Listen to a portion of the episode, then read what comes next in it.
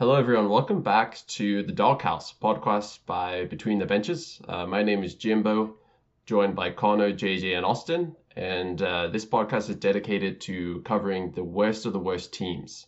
Uh, and with that, the saddest and most pained fans in all of sports. Uh, today, we've got a special episode, uh, in episode two here, and we'll be covering the NHL trade deadline, which is occurring on Monday, April 12th at 3 p.m. Eastern Time. So it's coming up in a couple days here, and we want to cover uh, what to expect coming up, which teams are going to be buyers, which are going to be sellers, um, what key players we think will be on the move come Monday. So to start things off, um, what do you guys think about this deadline? Do we think it's going to be a hotter deadline? Is it going to be colder, pretty quiet uh, with COVID? Um, you know, a draft pick's going to be high up? Are we going to be low valued? Uh, what do you guys think? Honestly, I don't think there's going to be a lot of movement in this deadline. There's a lot of factors on why there is, especially with like a quarantine for teams that want to trade in the Canadian markets. And th- this year is such a weird year. I feel like that a lot of teams may just sit pat, you know? I, I completely agree with Connor. Uh, I think it's going to be a more quiet one. Uh, I think when we look at the just the scouting we have on a lot of the draft picks this year because of the pandemic, a lot of junior teams didn't end up playing or ended up playing later. So I think a lot of teams are going to be scared trading for draft picks where when they don't really know what they're going to get. I'm going to have to disagree with both Connor and JJ on that one. I do know that they're not going to be as many draft picks this time around, and the trade deadline is always quieter than we think it's going to be. However, this is still a year of hockey. Granted, it's a COVID year, but a lot of guys are having their windows closed. A lot of teams are running out of time to make their final cut push. And I think GMs are feeling the pressure, you know, teams like Boston and Washington. And so while I don't think draft picks are going to go, we're going to see a lot of player trades, a lot of prospects who teams have kind of soured on this past year get moved around.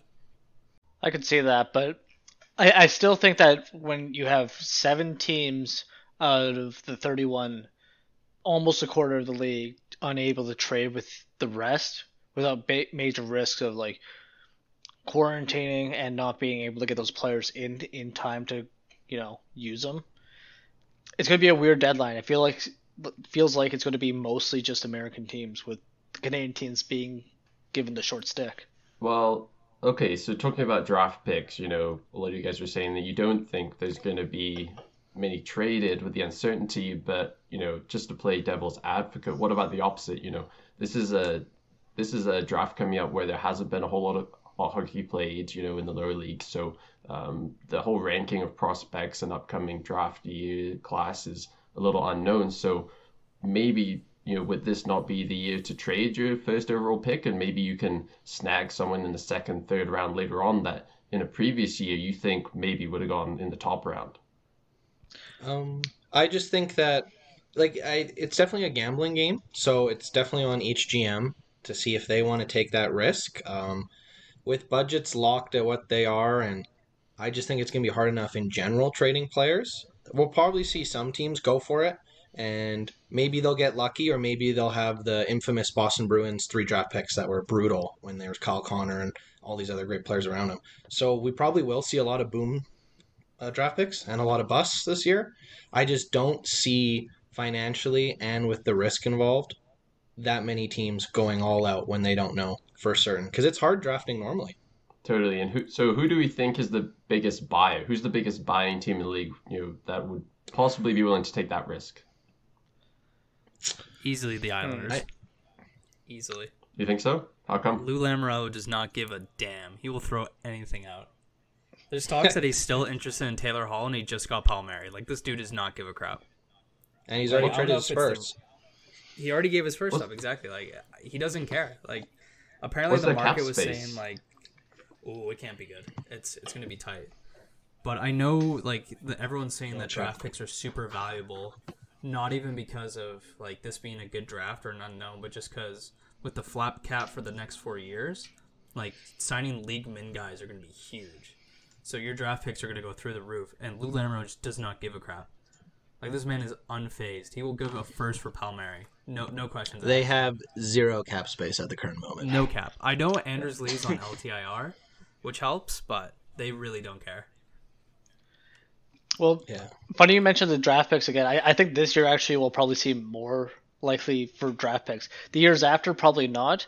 But like JJ had mentioned, we'll see those guys. Like a lot of guys are probably not going to be scouting or playing. So this year could be seen as like, well, Kind of we don't really write-off. know so much. Mhm. Kind of a write off for this draft. Let's use those picks to as much of an advantage as we can. And that's what Lou Lamoriello did. I feel like there's going to be other teams that are going to follow No, suit. I probably totally agree. Colorado. I don't know. I think it's Yeah, too I much mean- of a risk. But, The- like, Like, the teams that. Oh, sorry. Go ahead, Austin. It's an unknown draft, but there's still a lot of good kids in this, and drafts are at a period right now, right? You don't want to give up, especially like you don't know enough about these kids to be just willy nilly throwing it. I think all the good teams aren't going to be throwing away their draft picks, the ones with good scouts and whatnot. Yeah, I mean, Uh. e- especially when, uh, like, not many teams are gonna that are like pretty close to going down, or they're pretty close to making that decision of maybe we should start a rebuild or a retool. I just don't see those teams trading big names away when they don't know what they're gonna get, and not like not like a normal draft year where you don't know what pick you're gonna get. I mean, you don't know a lot of the players that are eligible to be drafted. So I think just because those teams that borderline going good or bad are probably going to not make that decision. That's why I think there's going to be less trades. We'll still see teams go for it, but I'm interested to see how it works for them actually. Arguably, I think one of the biggest teams to be a buyer at this trade deadline will be Florida.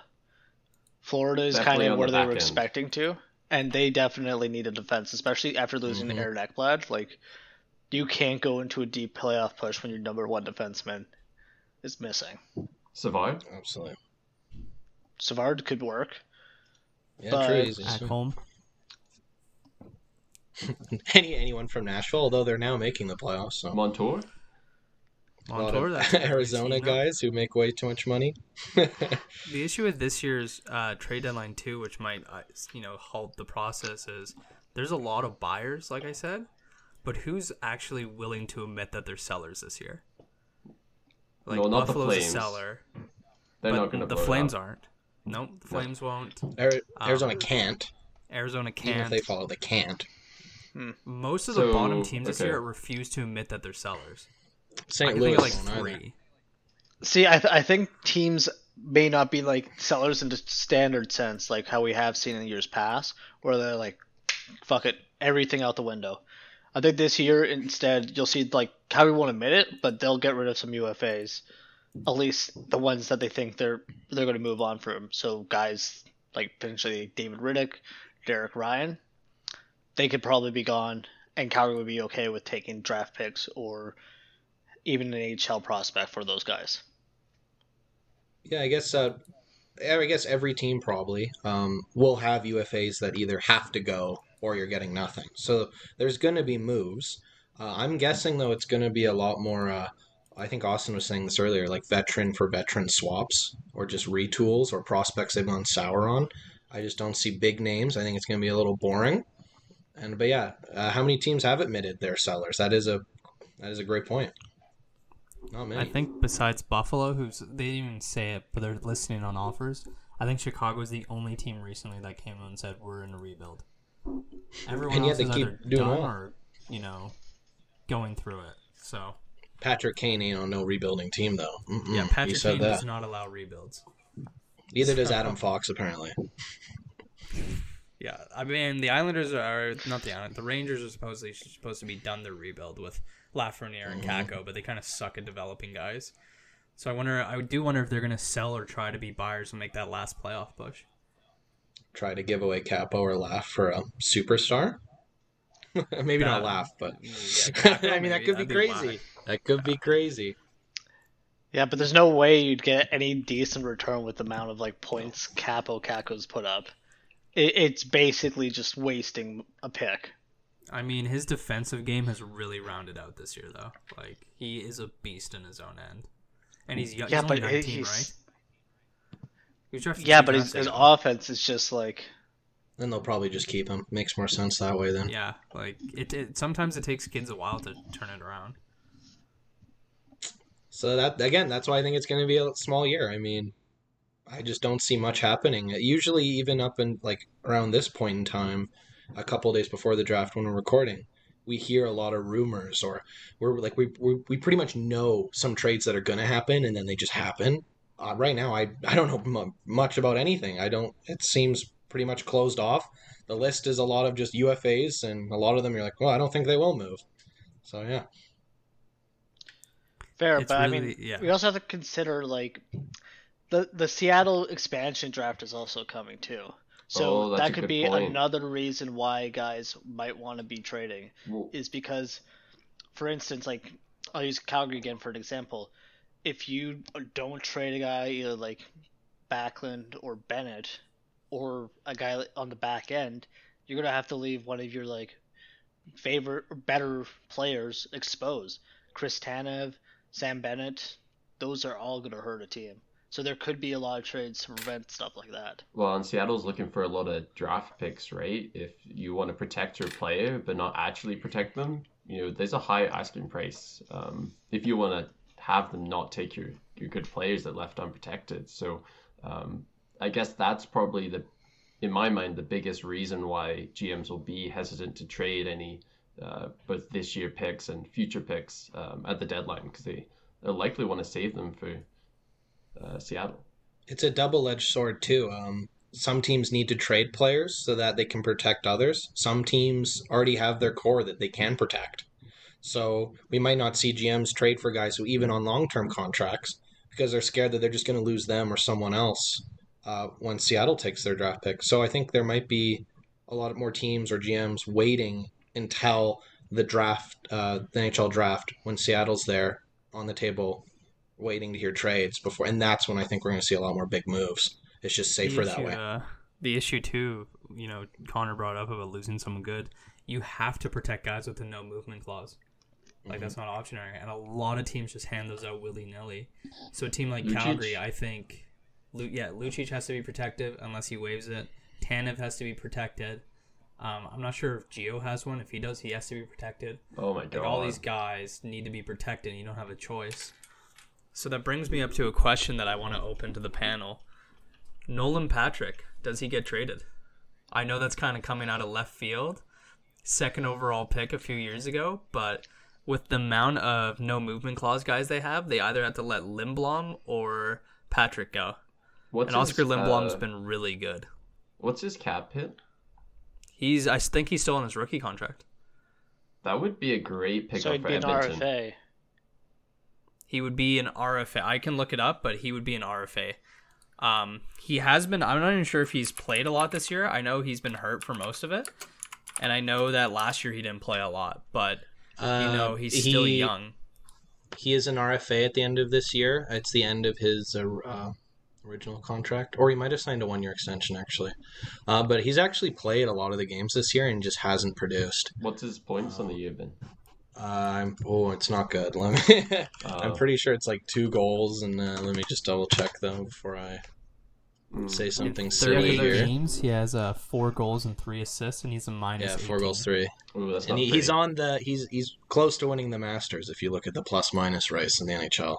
Um, so it's Well, not been a good year for him. When you compare him to Lindblom, who signed for three more years at three million, Lindblom's only twenty four. Uh, in 33 games, Lindblom has 10 points, minus 10. So he's not having a great season either. But obviously, he's come back from a very difficult injury. But nonetheless, you know, do they want to lose him to Seattle for nothing? Yeah, that's that's going to be a gamble. Um, because even if they sell him to a team, uh, the asking price. I know I said this a lot in the Buffalo uh, podcast, but his asking price is pretty much zero right now. Pennies on the So dollar they have for sure. so they have to make that decision. Um, actually, he, isn't he exempt? Because he's still in his original contract from the draft. No, no. He's an RFA. No, he's so- exposed. Mm, okay, then then then as Philly, he's definitely not on the protecting list. So you're probably going to have to try to trade a big contract who hasn't been playing well to uh, Seattle then, or to some other team. Because I would I would give him more chance, uh, like another chance. Uh, injuries have completely derailed him. This year's been a weird year for lots of players. I think if you're Philly, it's definitely worth one more shot before they you make a move on him. give Seattle, you know, I don't know what Seattle will want to not take him. You know what kind of picks, but they could try that in too. You don't think so? I don't know. I'm looking at who they have to protect, and is Nolan Patrick worth giving up picks for? Like, I don't even know if hmm. Seattle will be interested in him. I know that they've assembled like the mega analytics team over there, like better than Tampa Bay's. And I know Patrick's kind of been struggling in the analytical department, but I think just the fear and almost like I don't think they're gonna sell him for like an established player, but we could almost see what Winnipeg and Columbus did, where we could see two struggling prospects, you know, switch for each other to give each other new scenery. Yeah, but like, then we also get back into that question: what team has a struggling prospect that they would be willing to part with for Nolan Patrick, a guy who again has had like concussion issues? I was gonna jokingly say Sam Bennett. I was thinking that too. I was just about to say Sam Bennett for Nolan Patrick. That I don't know. one for one. There, there's No no, way. Like, No Bennett way. can just Like- get stuck at the border. Like yeah, let. Sa- Sam Bennett's okay, a playoff. no, Flames god, would have like, to like throw in like yeah, they would have to throw in a little bit something else to sweeten that deal. But Dude, whoever the GM of Philadelphia would is right now would be dragged out of his office and beaten and shot Hear me out. for making that trade. Hear me out. Casey Mittelstadt, Sam Bennett, one for one. Whoever does the most No- pull-ups no by the end wins. Whoever does the most pull-ups wins. This is the contest of the zero pull-up kids and their draft combine. So I think it'd be great. Uh, Sam Bennett or Mangiapane, whoever has the worst hairline gets traded. dude, Sam Bennett literally has no hair. He shaved Oh, did he head. shave? That's right, he shaved his head. Yeah, He he, just got rid of even it. have any. so he wins. Respect, though, honestly. Can't have a bad hairline. Wins. Honestly, Sam Bennett, Dylan Dubé for Nolan Patrick. Who says no? No, uh, I say no. I like. I You say still no, think why? Dylan Dubé has like. Dubé was sweet, man. Like in his junior, like he is. I don't know. I think he still has such high potential. He I needs think to that- You return who else is to really good in his uh, junior? You know who is a really good Strome. junior player? Uh, Nolan Patrick. Yeah, Dylan Strome as well. yeah, Dylan Strome Uh, as I well.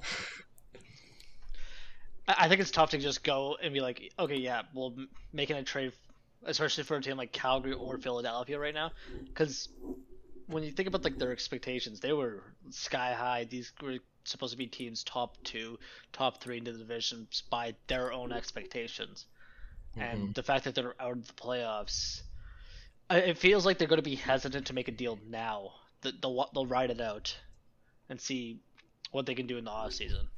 Here's the And issue. maybe and why wish I'm, for like, better luck next year.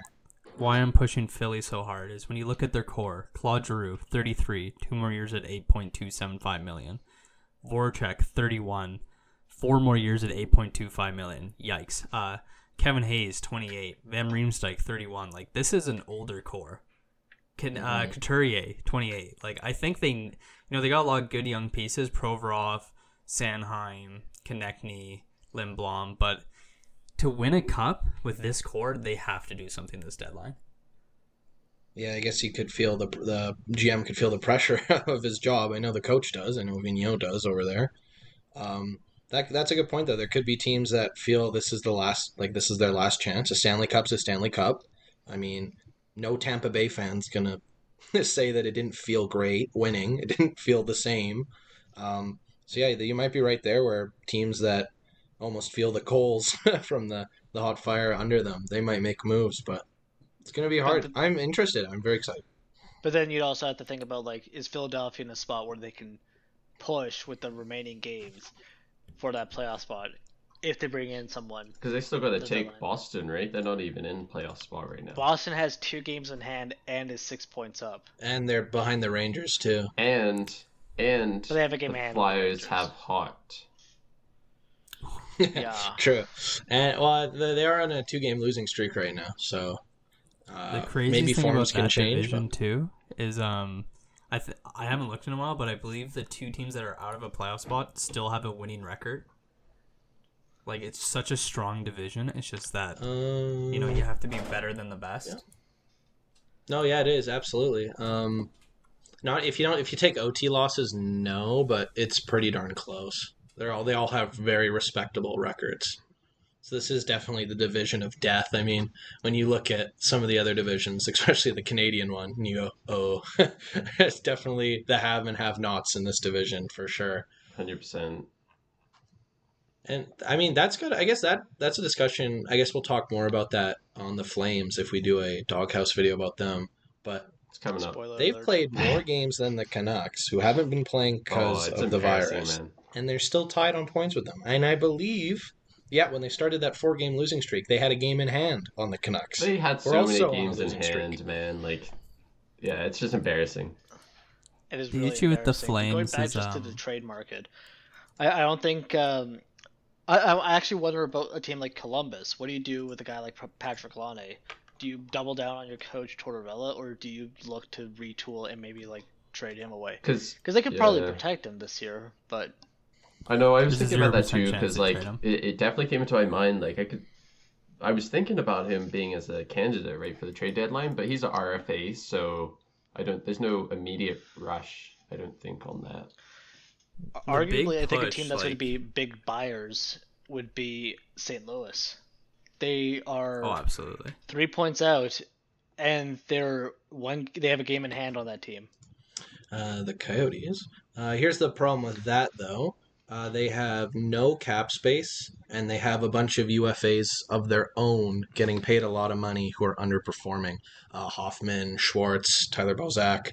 So if they make a move, they're going to have to give a bad contract back. So that team's automatically going to have to have money. And they're probably going to have to give a draft pick or two to give back that bad contract. But yeah, I mean, they just won, so they might still be in that we're the champions mindset, so they might absolutely make a push. I mean, they're Yeah, not bet that they far miss out Peter from their Angelo cup right win. now, though. oh man, They're definitely not that far out from their cup win either. Like I can definitely see them, you know, maybe making a move. The issue is they're kind of shooting themselves in the foot. Like they're refusing to play Vince Dunn the minutes he requires, and Vince Dunn's an amazing, good young defenseman. Right, Mm-hmm. Tarasenko's just fallen off a cliff with all his shoulder injuries, and they refuse to acknowledge it. They keep playing Kyrou, not enough minutes as well. So I think how reliant their GM is on older guys, I think he's going to make a move, and he's he's shown he's willing to pay a lot to get the guy he wants. You know, he paid a lot for Scandella. So you know mm-hmm. who they go after though, that's the question. You know, maybe they circle back on Taylor Hall. Maybe they try to go for some other you know top six forward who'd be available. I'm not going to say any names, but Monahan would be a good candidate. But They're you not know, gonna there's trade him definitely at the low deadline. moves. You don't think especially Monahan's going to go? Tree Treliving's not a deadline guy, man. He's he does all his dealing in the summer. He's never You don't been a think he deadline feels guy. the pressure on his seat right now? Oh, 100 percent he Oh. does. Like he You don't he, think he is Tree in the he is absolutely Went in to the doghouse. owners and was like, "Please give me money in this pandemic year. I need Tanev and Markstrom. Please, please, please. We're gonna win the cup." And he's looking at the standings and he's not gonna get rid of somebody. There's gonna Well, be a who's he going to take back? Who's he going to take back from St. Louis? That would be fair. The, not just done. fair, but Put like him on the table. I mean, Then yeah, you- but then like it doesn't really solve center? the issue. Yeah, you, you run into a center depth issue in Calgary really quickly. Mon- And- Monahan is your first line center, that is a bigger center depth issue than trading him away. Hun- oh, 100 Well, he's, he's like second line actually. You know what? That's a whole If different a, conversation. if he's a top three center, that's an issue. that is He's literally been a whole hot garbage this year. Because Blues He's been need uh, a hot garbage scorer, this though. year, but he's been really great for like most of his career. Like I said, this is a pandemic year with weird, wonky divisions. I, it's tough to really hold players accountable to their stat lines this year. and, that is you true, know, but Monahan's playing in the easiest division in the year. you know, uh, you talk about the Flames and Treliving, and you know if they're gonna trade anyone at the deadline. Also, there's a there's a disconnect between what Treliving think is ha- thinks is happening this season and potentially what is actually happening. Uh, because Treliving thinks that this is essentially a year of underperforming players, right? Like basically everyone in their top six is under underperforming, and he's kind of um, essentially blaming on that. Um, whereas the case could be it's actually just the fact that, and what I personally think is that the core just isn't good enough. You don't have good enough players. Uh, but that's not Treliving's view, and so he feels no rush to um, fix that because he just thinks you know it's just an off year for everyone. I would like think to get should- into that, but we should save the Flames. Yeah, we'll save Yeah, let's for say the another day. flame stuff for. I think we all have a lot of things we'd like to say about the Flames. Um, just back to St. Louis, though. they only have four guys on their team with more than 10 goals. So this is a goal scoring problem. They have guys like Mike Hoffman and Schwartz under. I know Mike Hoffman has nine, but he's been a healthy scratch as of late and doesn't have many points in general for a guy who's mainly there to be offensive. So they need they're going to need a goal scorer. So, so they got to look out for a goal scorer if they want to make that push. Um, they'll definitely help them against like teams like the Coyotes that play defensive and Who's don't selling score. goal scorers right now? Like does Hall count as a Buffalo. goal scorer? Because I mean, like, yeah, he Two is. goals He's on the year. Sniper. Their Hall's the- their highest goal playmaker. scorers Yeah. their highest goal scorer in St. Louis has 13 goals, and that's Perron and Ryan O'Reilly. They're tied, but that's not a lot. Like, well, I remember when the Coyotes were brutal uh, a couple years ago, and it was like it was this crazy thing that oh my gosh, none of the Coyotes players have made 20 goals. None of them had 20 goals. Well, St. Louis right now, their top has 13, and when you're relying on Ryan O'Reilly, who's mostly a playmaker, to be your top goal scorer, that's a problem. So they, they might actually have to make a move the more I look into St. Louis. But the issue is how. Um, let me let me field uh, a little mock trade, and I want to see how this gets received. Vince Dunn, a first round pick, and like a conditional like mid pick, like third or fourth, like whatever you want, for Victor Olofsson. That's an overpayment, I think. I think it's a very big overpayment for Olofsson. Like he's been good in Buffalo, but five on five statistically, he's been He's a power play guy. absolutely brutal. And not to mention that young defenseman that can play well in the ho- NHL is way more valuable than a guy on the wing who can only play power play really. But here's It's- the thing: to you, we've uh, like we all here value Vince Dunn. We know how good of a player he is. However, we already know St. Louis has soured on him. He's been scratched this year. He's not going to get protected at the uh, expansion because they got to protect Parayko. I think they have to protect Faulk, right? So he's going to be gone anyways. Whereas if you can get a guy who can pot you 20, 30 goals a year, easy, no questions asked. Is then and he's young and he's an RFA. Arguably, I think a better trade than um, Olofsson would be to shift you to Columbus. Patrick Laine and Vince Dunn, maybe throw in then a, a second round pick. That is a trade I see is way more realistic than an overpayment from St. Louis to Buffalo. I don't I don't see that for the sole reason that the Columbus GM loves Patrick Laine. Like he He's came out and isn't said he was the guy I wanted. They're both Finnish, yeah. I think he was the GM of the Finnish national team when uh, Laine played on it. But like he wanted him in the draft in the 2016 draft. He didn't get him, and he did everything he could to finally get the guy he wanted. He is not going to give him up for anything. I think it's more realistic for Columbus to just get a new coach, honestly. Um, I, I'm going to compare it to soccer and football with Jose Mourinho, um, but he always would come in, manage a team, be really successful, but then after a couple years, the players, he gets on the players and they fall apart. I think Tortorella is that similar style coach where he seems to find success, but only for a certain amount of time, and then the team starts to turn on him. Um, we can debate all we want about Laine's personality, especially back in uh, with the Jets, and maybe that's why he got traded. But I just think Tortorella is a coach that gets on the wrong end of guys and it's going to force more guys out. So I think it would just be a better play for them to let him go at the end of the year and get a new coach for next year and try again.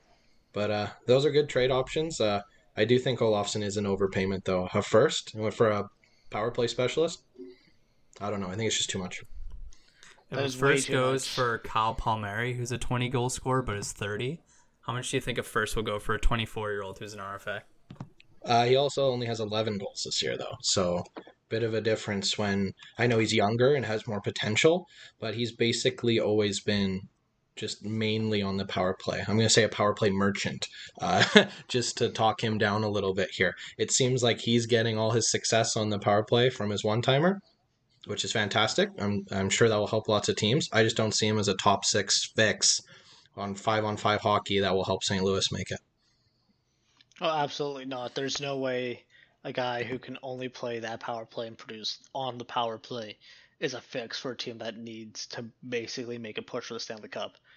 It's a it's a working project for a team that is going to be making a push in a year or two, not a team that's desperate.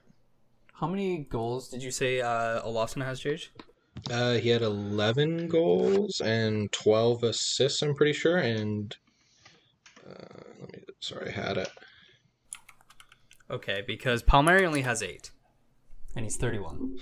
Oh, well, I'm going to revert back to your statements about Lou Lamoriello. He just don't care. He do Yeah, it. Lou Lamro does do not it. care. Um, but yeah, 12 of those points are on the power play. So How many pretty goals much half of play? points. I I would have to look into that stat. It does not say. So let me find out. And the Palmieri trade, from what I saw on social media and stuff in the comments, it was pretty well received by Islanders fans. Um, seemed like they're pretty happy with it, and um, with the, and I think a lot of it went to back to um, the draft just being so unknown this year, and you know potentially being a bit of a, a you know throwaway. So um, potentially this could be a good year to give away a first. You know, it's not maybe a first isn't as valuable um, as it would be right in other years. So. I think the uh, the mix Uh, between sorry, it Barry six Trotz, goals six goals. Okay, the mix between Barry Trotz and Lou Lamoriello, who really don't like old guys, or not old guys, young guys. They don't play their young guys. They don't ever start them. You know, them giving away a first of them is like it's nothing. Like we're giving away a guy we weren't going to play for four or five years when we're trying to win a cup now, right? And the weird thing in the island is there's almost this like cult like personality ever since uh, Tavares left, where you know they found this great success with this hardworking team, and so all the fans are like Lou Lamoriello can do no wrong. Like this man, we have full faith in. And to be fair, he's gotten great results for his time being there. I personally think he just made the trade so that he could make all the facial hair disappear. I think he just thought there was too much facial hair in New Jersey and had to get rid of it. That's all I have to say. I, I Okay, mean, so then- if that's the case, then he's looking at San Jose straight at Brent I was Burns. about to say how much San for Jose's Burns about to turn into the Islanders. Yeah. do the Islanders sign Joe Thorne for a for a one month contract just to make him shave? a day, a day contract. Dude, However Dude, long there's the no way takes. Toronto's gonna let that go. Any homeboy um, from Toronto, the Leafs are gonna hold on. Yeah, they're staying. They're staying home to win a cup. They, they will always be at home in Toronto, no matter That hurt- what. that hurt to Even if say. they're from Arizona. and they will go so back going there one day. um, going forward, I do want to bring in, you know, some. There's been a lot of like insider talk about you know potential trades. So I went to a page that has a lot of you know insiders, and the the newest article that just got posted um, from insider Stefan Rosner. So you know if you trust him, take this as much you want. Apparently, that the Islanders and the Sabres had a trade in place to send Taylor Hall to New York but the Devils added uh, Zajac with Palmieri to sweeten the pot enough for them to take that instead. I'd believe it. So I believe that apparently, honestly. Yeah. apparently Hall, uh, you know, he's a lot closer to being moved. Um, but it looks like they were gonna get the first that they wanted for him. Yeah, but my question is now who is left Yeah. for Hall? Like, the Islanders had a very strong need there. Now they, now they Well- don't, and most teams don't. Boston. That just sounds unfortunate for Buffalo, actually. Boston, anything. I, I was about to say, yeah, great, great point, Jimbo. I think Boston is going to because besides their top line of Marchand, um, you know, Pastrnak and Bergeron, who produces on that team? Yeah, their depth is pretty bad on that team. Yeah, but is depth worth eight million dollars per year? For Oh no, guy? they retain. They retain. they could half. retain. The, Yeah. the, Although- yeah, the, the Sabres would have to do half. We just talked about how cheap the the owners are, so we'll see if, Well- uh, if they make the Uh, right. But call it's on it's for the one year though, right? You say that we retained on Staal, right? So we've yeah. already Well, retained on Staal one isn't four million. They've already paid Retained. for most of his salary at this point. Mm, then they might as well. yeah, it's, then it's just a well. paper move. Yeah. I do think Boston would be a team willing to give enough. I, I forget the name of the guy. He was an old Rangers player, literally on the back end of his career, and they threw a stupid amount at him to get him in the trade deadline a couple years ago, if you guys remember. They gave like a Oh, first, uh, a Ri- prospect, uh, Rick Nash. Rick Nash. Rick Nash. Yeah. Rick Nash. Rick Nash. So the Bo- the I Boston had the Rangers are a gear. I had to. yeah, they're, they're the ty- type of guys to just go full for it. So I could see a trade like a first round pick and like John Beecher for Taylor Hall. I think that'd Uh, be you a very realistic trade. I I can see it when I watched Taylor Hall in Arizona for the short amount of time he was there. He is uh, more physical than than I think people imagine him. They just imagine him as this all-out goal scorer. But when I watched him play in Arizona, he would he was not afraid to throw the body, and that's something Boston. That's basically Boston in, in general. To sum Boston up quickly, it's being physical and tough. So that could be another fit. If they get him with a good player and get him scoring like he used to, and he's physical for them in the playoffs, that's a huge win for Boston. Huge Arguably, win. what teams could do as well is propose like a three-way deal where one team will basically take on huge cap hits to ba- to help the- out another team, basically brokering that deal. Mhm. And just looking at teams that could potentially do this, I would say probably the Chicago Blackhawks are the best one for it. Chicago's they had actively said they are rebuilding, and currently their current cap space is 20 million because of LTIR. yeah. I was actually going to bring that up because the reason why I have the Chicago jersey is according to um, a bunch of people in the organization, they said they're going to weaponize their cap. So they called Toronto and said if Toronto wants to make the trade, call them first and they will take cap from them.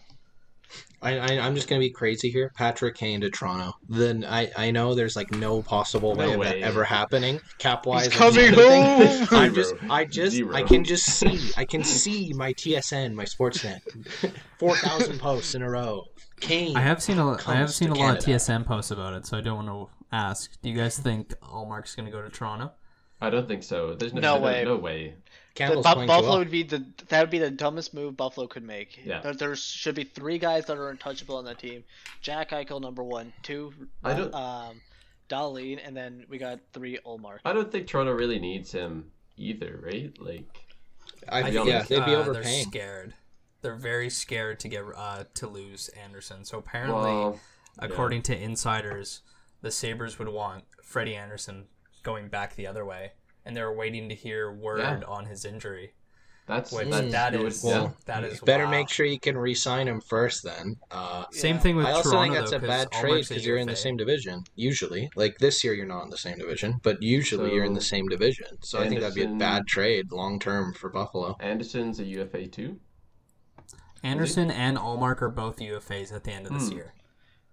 I think if you're Toronto, you might as well just rock out what you have now. I mean, Campbell just set the record. Uh, he's playing really well. Is that going to continue for the rest of the year and into the playoffs? We don't know. yeah, they, but it's more they like have they have Andersen on the sideline already, who's all who's been a proven good goalie for them at times. I know the fan base hates him, but But Andersen's currently on the sideline not because of his play, it's because of his injury. It's right now it's Hutchinson who's the other option. Would you feel fine going against the Winnipeg Jets in a playoff series with Hutchinson in net if Campbell got injured?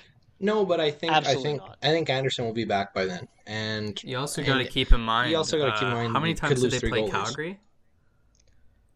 Like how many more times does Toronto play Calgary? Uh, I think three or four more times. That is three or four more possible chances that Tkachuk will try to knee Campbell in the head, and you can be out a starting goaltender. true. Hey, make a sa- make a trade for Big Save Dave, and then put him in the Toronto net just for the I Calgary just, games. I was just gonna say, um, Big Save Dave, he's on the market rate too. Like, for, I, I think for sure he'll get traded. Say no more. Really? Holt Beast. Holt Beast. I, I, I think uh, Colorado, Colorado, yeah. absolutely Colorado. Like Yeah. Grubauer's been amazing, but if Francouz i- or whatever his name is is Still out, out. and he is, you need a backup goaltender. And they've—they even made a big move to, or they did make a move to try and take one of Buffalo's goalies. It hasn't panned out. They need a backup goaltender. It's So does Tampa, actually. I'm pretty sure Vasilevskiy has pretty much all of their wins. I'm just going to fact check myself on that. Not to mention this cap move is like it's cheap, it's affordable. Calgary wouldn't need to be eating any contract. Colorado could afford it, and they would still have cap space. And Big Save Dave is not gonna. Re- you got to think he's not gonna resign in Calgary. You know, he's a UFA. I think he's he's got been no chance out of being town. a number one. He's got no chance of being number one now with Markstrom. No chance. Zero. No support from the fans. No support from the management. The team lets him down every time he plays in that. Like I think he's a gone. Oh, gone he Uh, got, I- yeah, yeah, he got done dirty. Vasilevskiy has won every single game for the Tampa Bay Lightning except for three this year. Tampa could be Are looking for a backup goaltender too. Are they going to pay the price that Rittich is going to command though? I, I, I'm not saying it has to be Rittich. I'm just saying I think they could look for a think Rittich backup will goalie. command a big price? I don't I know don't if think you're he gonna will I think that Trey much for him. Levin's gonna want a lot for him. Mm, he's not gonna get that much for him, but like he's gonna. It's either you get a little bit for him, or you get nothing when he walks. So That's the. I always think goalies are c- gonna command more than they do. Like, what was it? Lehner got traded last year's deadline for a second round pick yeah, it was after winning the the Jennings.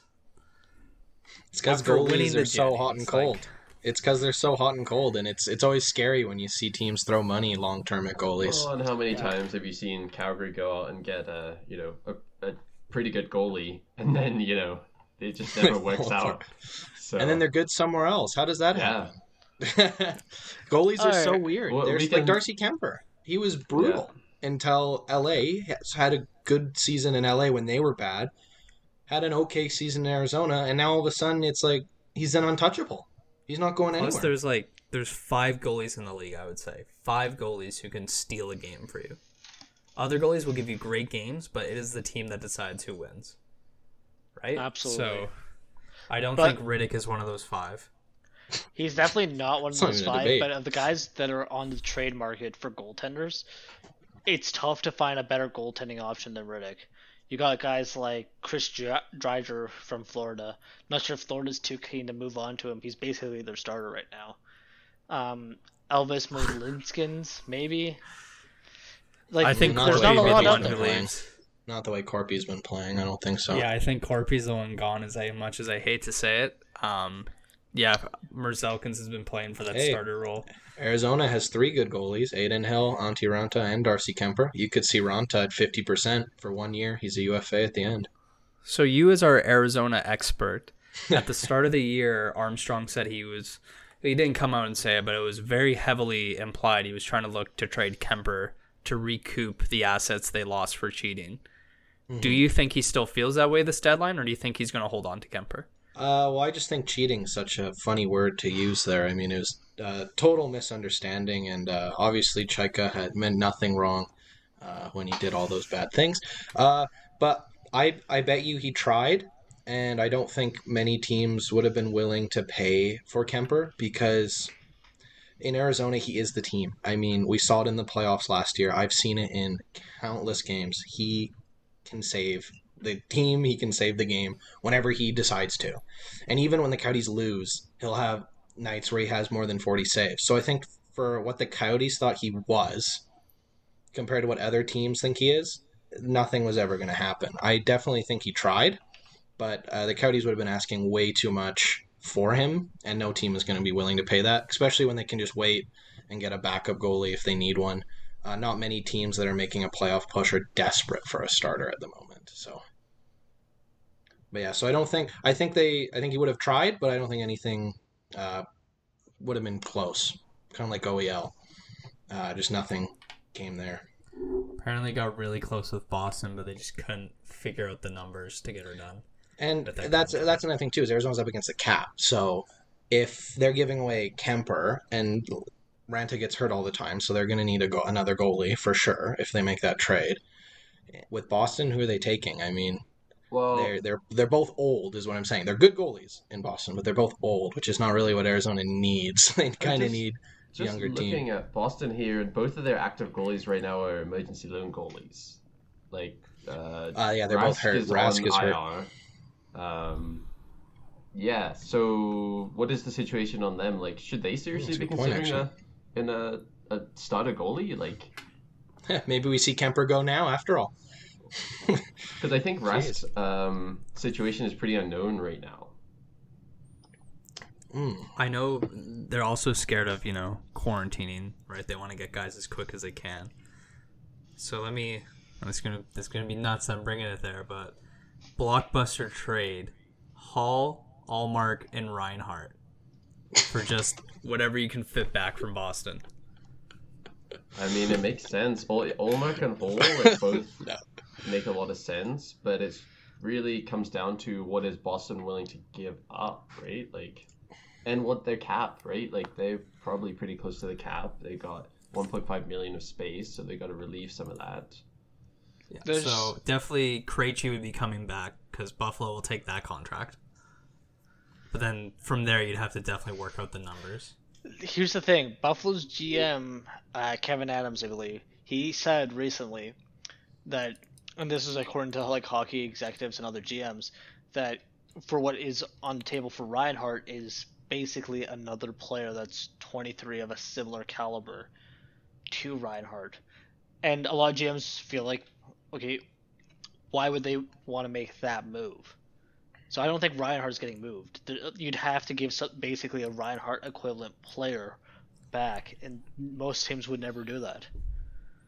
Apparently, too, a lot of there was a lot of interest in Reinhart um, two weeks ago, but he's been playing so well on a decimated Buffalo team, and like every game he shows a lot of heart. That apparently a lot of executives are like, "Oh, like Reinhart has the reins for his RFA contract." They thought like before they could like get him and sign him long term cheap, but they're like, no, this dude's gonna ask for money. I just so we uh, don't we don't want to risk it. I just uh, checked up on Rask. Apparently, he might play this weekend. They're not sure. Um, but the emergency goalie they have, uh, Jeremy Swayman's played two games and won both of them with a point uh, nine four seven. So Mm. maybe they maybe they trust him for now. And actually, I'm going to check myself because I don't know if he actually has only played two games. That could be. You know, Rask is yes. also made of glass, right? Like how often is he injured? Doesn't Yeah, true. There's a lot of know. talk that this is his last year. games Really? Yeah, didn't he almost he almost uh, stopped playing last year because of Yeah. COVID and family related issues. Um, so and yeah. then all the horrible things that Yeah, Boston, Boston. fans said to him. Like I, I don't Yeah. think he has love for the game anymore. And that's not trying to demean Rask, you know. He's played for a really long time. He's had a fantastic career, but he's really on the older side. He gets hurt a lot. At what point do you like, you know, I'm hurting myself, I'm risking my family. I think it's just time I hang him up. I've made enough money. Good point. He's 34, going on 35. He's won his cup, right? He's not he's not like he hasn't won a cup yet. so um, very true. So actually, both their emergency goalies, um, they've played a total of six games. So Swayman only has played two games, won both of them. Uh, their other ones played four. He won uh, two of them, lost one, and lost one in OT. So with a point nine two two. So I think Boston actually might be like, you know what? I think these guys got it if they're needed. Uh, they seem to be playing well for now. Um, yeah, and, and especially if they think Rask is coming back this weekend, I don't think they will make a crazy move because they do have goalies playing well at the moment. They're young, 22, 23. So It's pretty young. That's That- really that- that's really That's a lot of pressure For for, a goalie too. playoffs. Yeah, but we've seen it in the past, haven't we? Uh, a few times where a goalie who hasn't played comes in and no one knows how to score on him. And sometimes that Jordan gets to their head, and then they just feel invincible. But I mean- even Matt Murray a little bit, right? The first year, he kind of came in Matt and Murray. took the ropes. I mean, that's twice in the last how many years? So In fact. Boston were the ones that lost to Binnington. They know better than anyone. Yeah, maybe maybe maybe this is a learning scenario for them where they're like, you know what, we have these two goalies who are playing really well when they're up here, and no one knows anything about them, and we know a thing about that. So, time to learn from the past. Dang, Boston can like Boston is just always good. Like, no matter what happens to Boston, they just remain good. At least in my lifetime. I, as much as I hate to say it, I do think uh, Taylor Hall is going to go to Boston, and I think this is the perfect scenario for him, because you know that came out when um, Hall got drafted. Like you know that a former Edmonton captain was like, you know Hall and Eberle they party all the time. They don't have leadership, but you know ever since then, like everywhere Hall has gone, he has been the guy.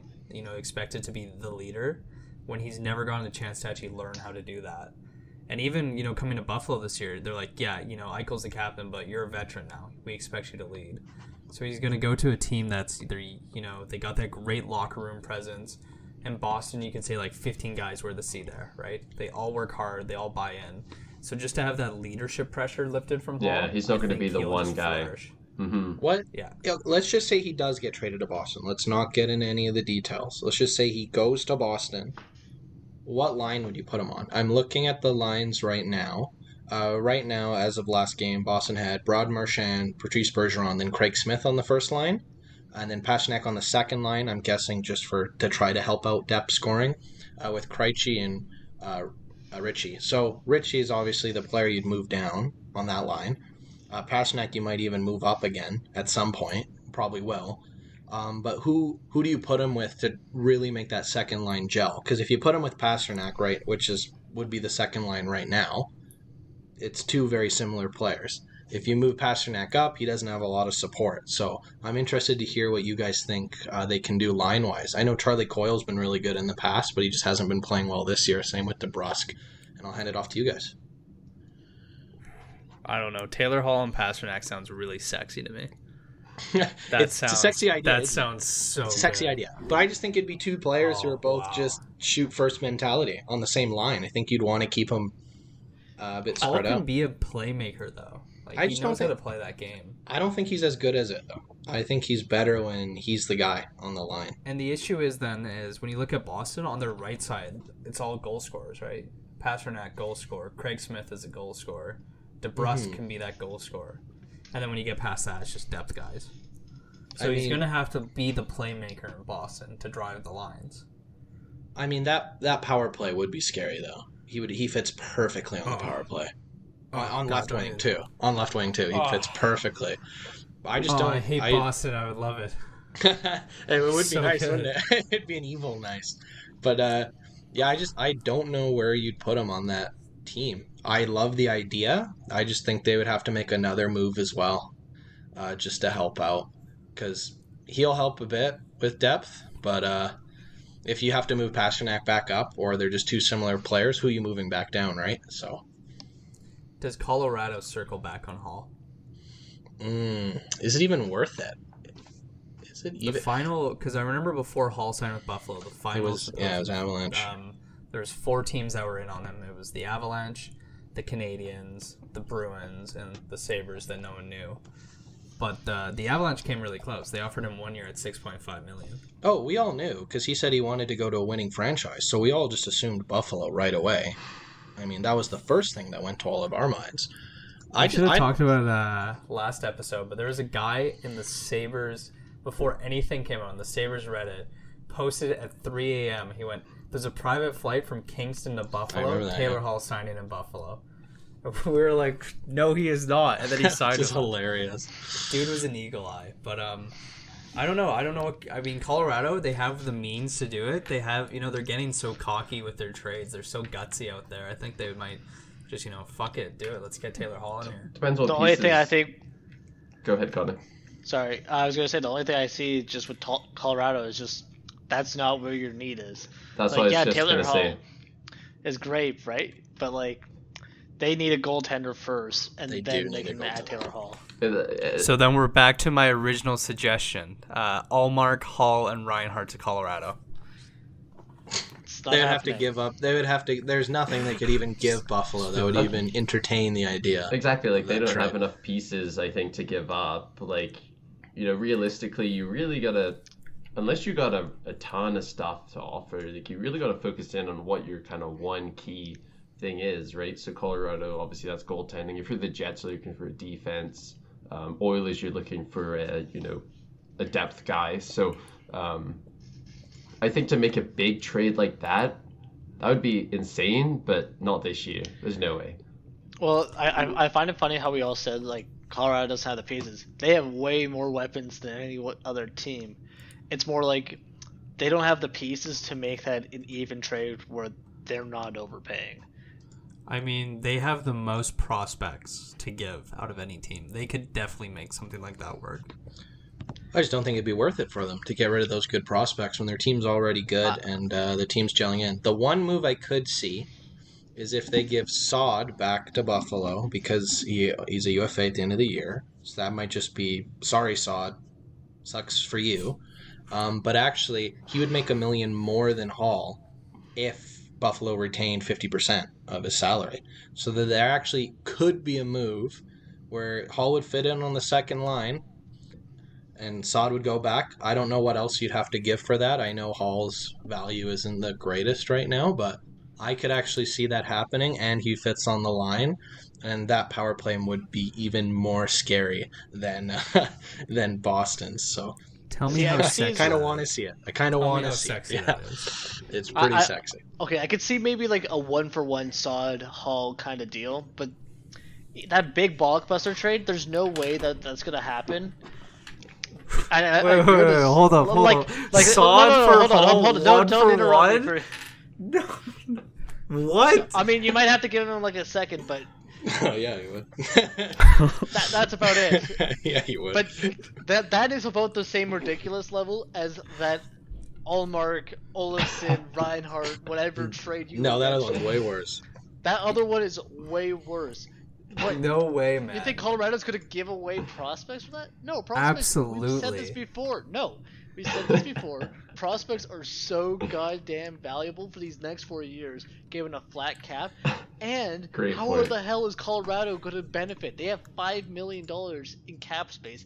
They have to sign guys like Landeskog this offseason, Cale Makar, Philipp Grubauer.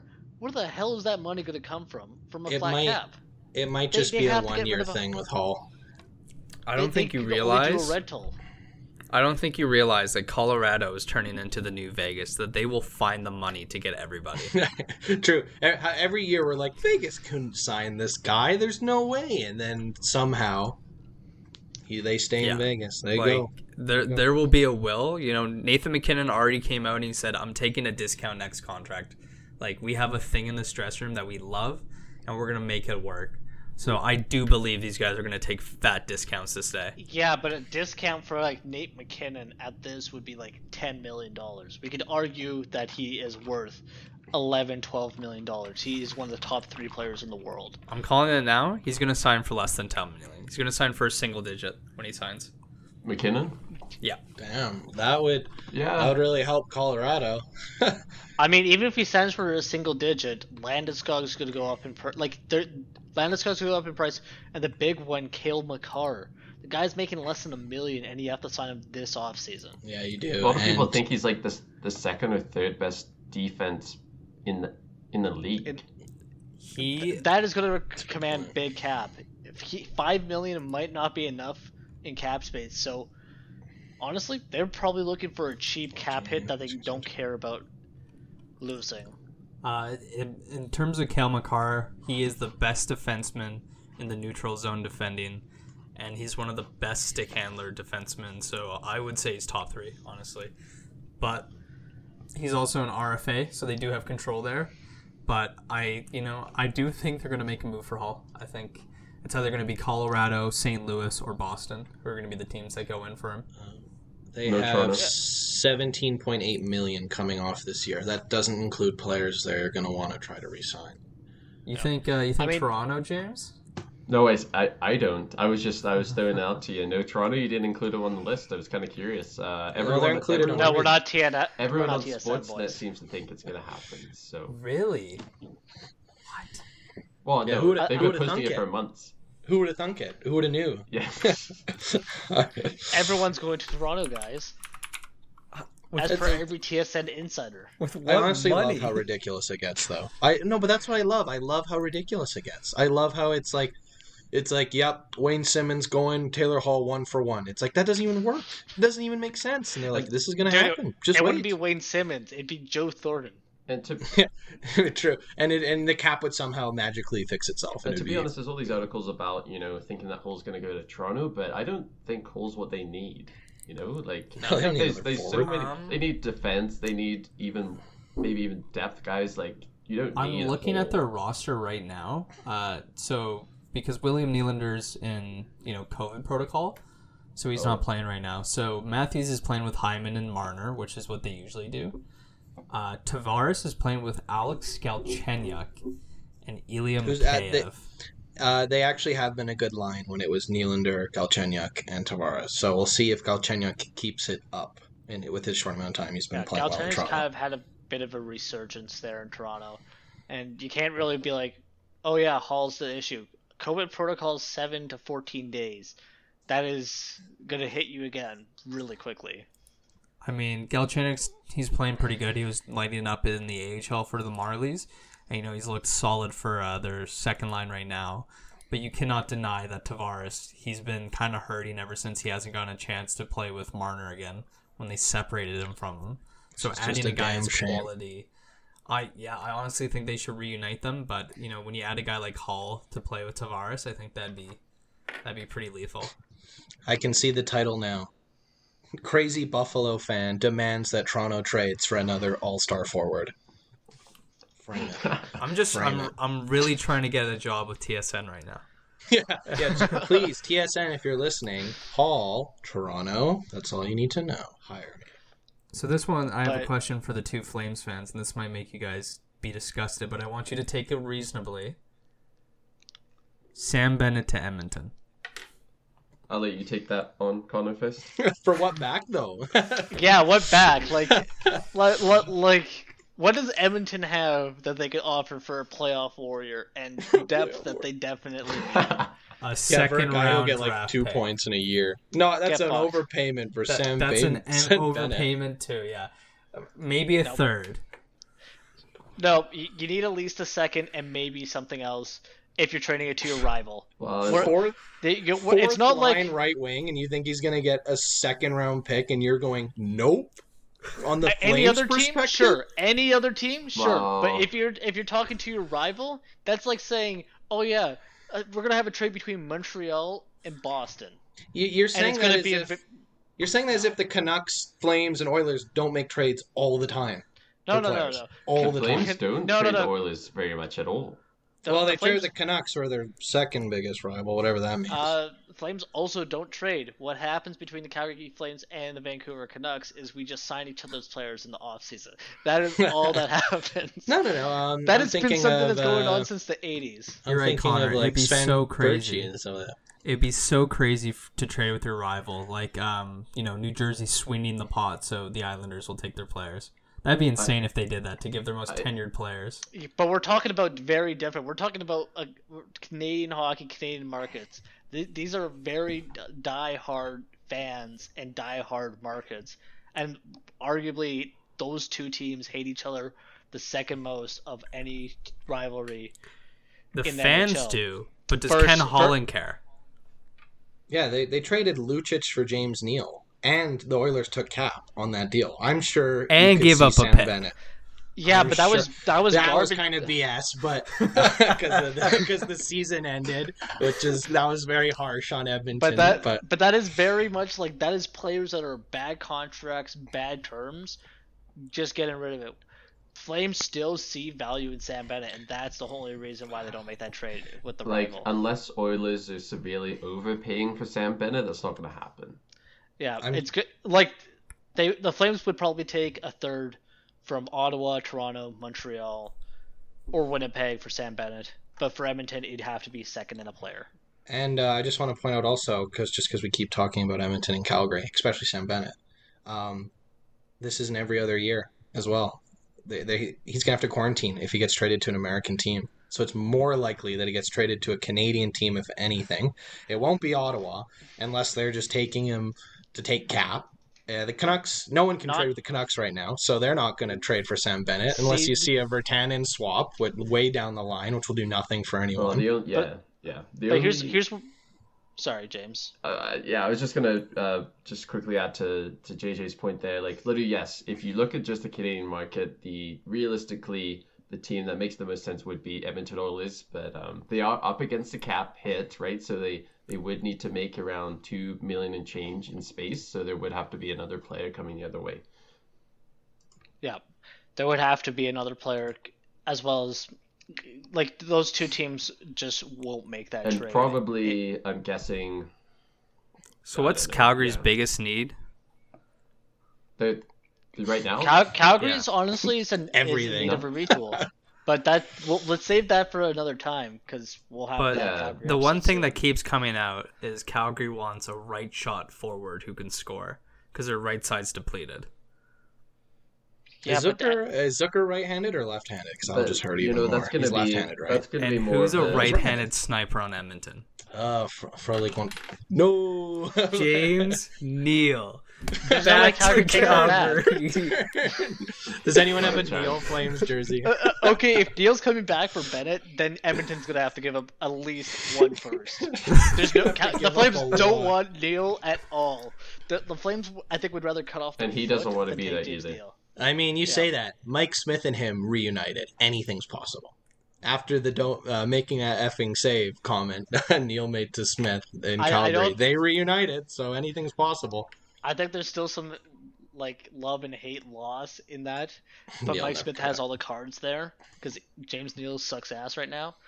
But He's on the taxi I squad. did want Mike's to say making saves. I did want to say one thing though. That whole thing about the Canadian markets that only applies if you're a buyer to quarantine. Canadian markets can sell. There's no quarantine in the states.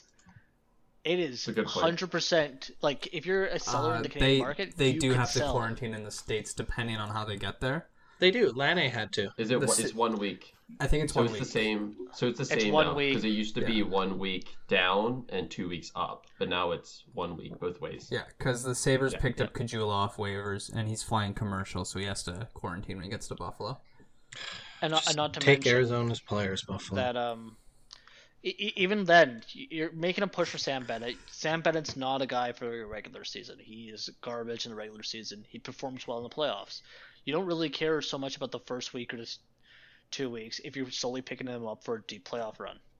That's the only reason why I could see Sam Bennett having any value is for the playoffs. Man, I can think of a Canadian team that uh, hosted the playoffs last year and didn't do very well. Maybe they need a playoff warrior. Edmonton. Didn't they lose uh, to Chicago? They could really do with a playoff warrior. I was gonna Bennett. The say, other I was gonna say lost to- Toronto. Yeah, Yeah, the other they one was both, the they both. Columbus. Uh, yeah, but Toronto got uh, they got veterans now. Like they got Simmonds. Uh, but Sam Sam Bennett's an Ontario boy, He'd be coming home. mm, and he'd could coming post his photos Yeah, of him good in his like Toronto pajamas.